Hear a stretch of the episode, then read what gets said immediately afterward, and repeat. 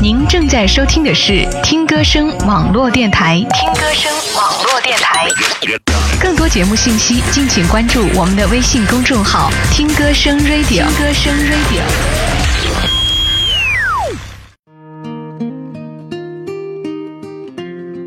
滴答叮答叮答叮答，时针它不停在转动。滴答叮答叮答叮答，小雨它拍打着水花。滴答叮答叮答叮答。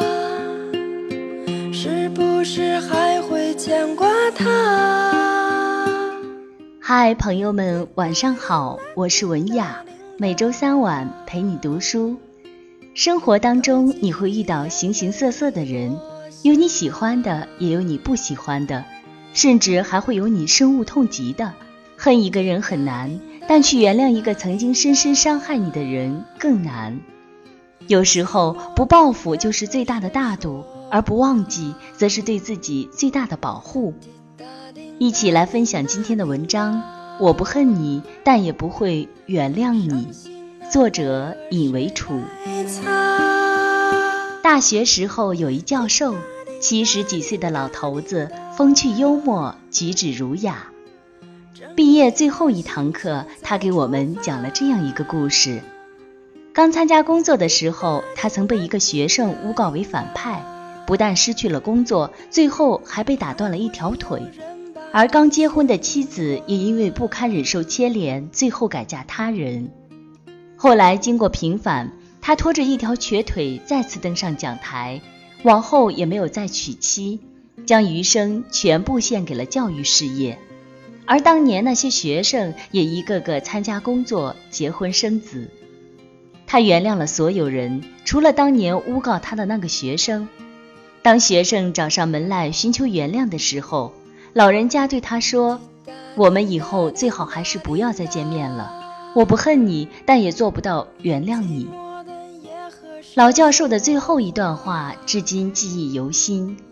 无论怎样，永远不要轻易去伤害别人。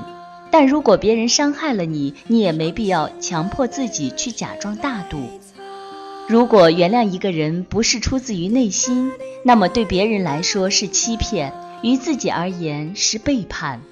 有时候不报复就是最大的大度，不忘记则是对自己最大的保护。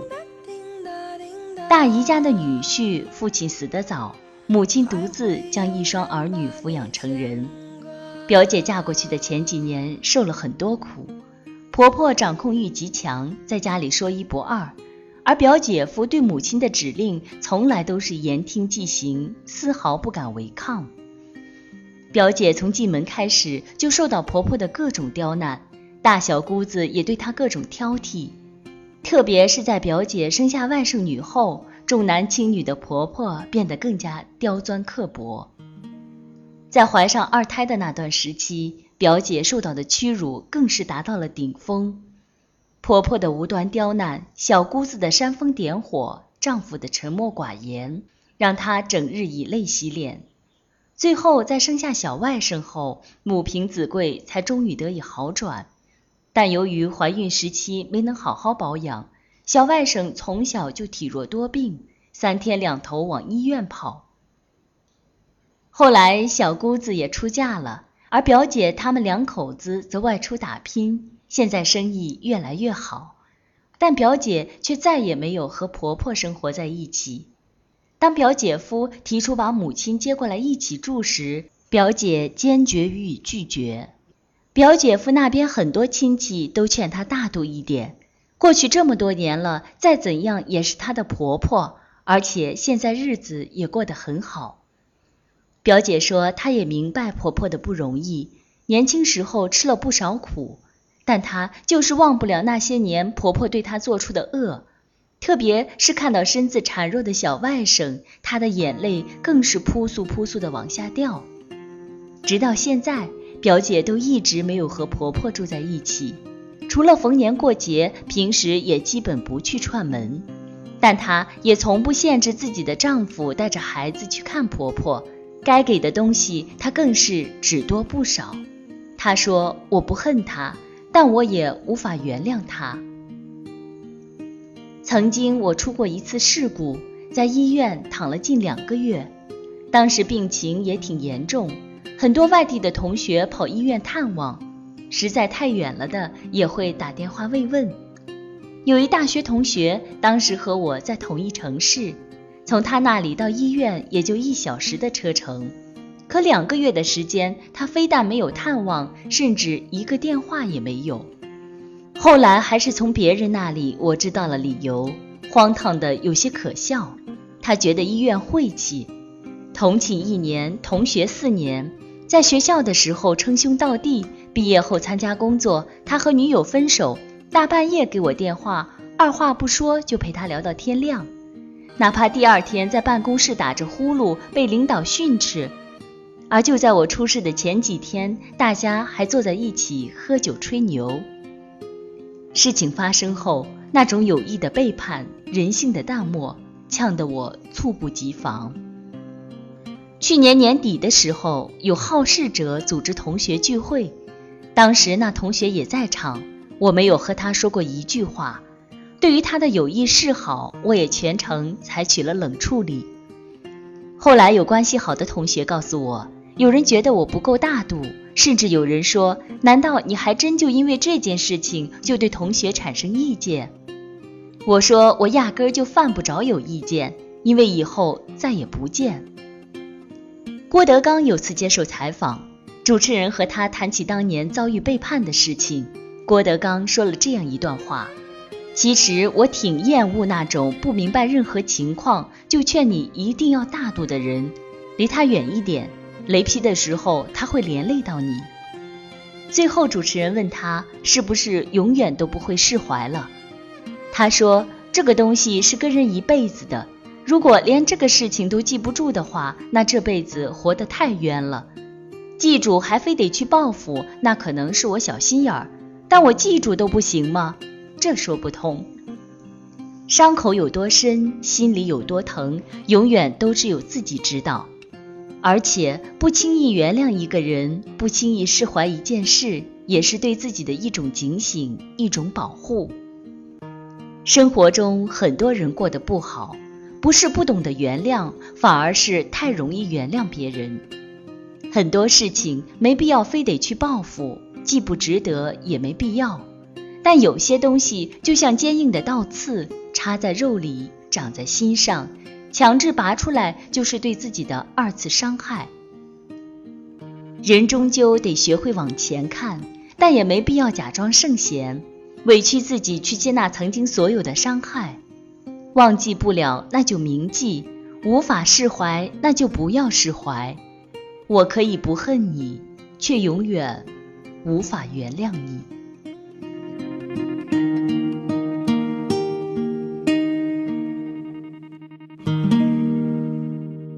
朋友们，您正在收听的是听歌声网络电台，我是文雅，阅读美文，优雅生活，更多精彩内容，敬请关注我们的微信公众号“听歌声 Radio”。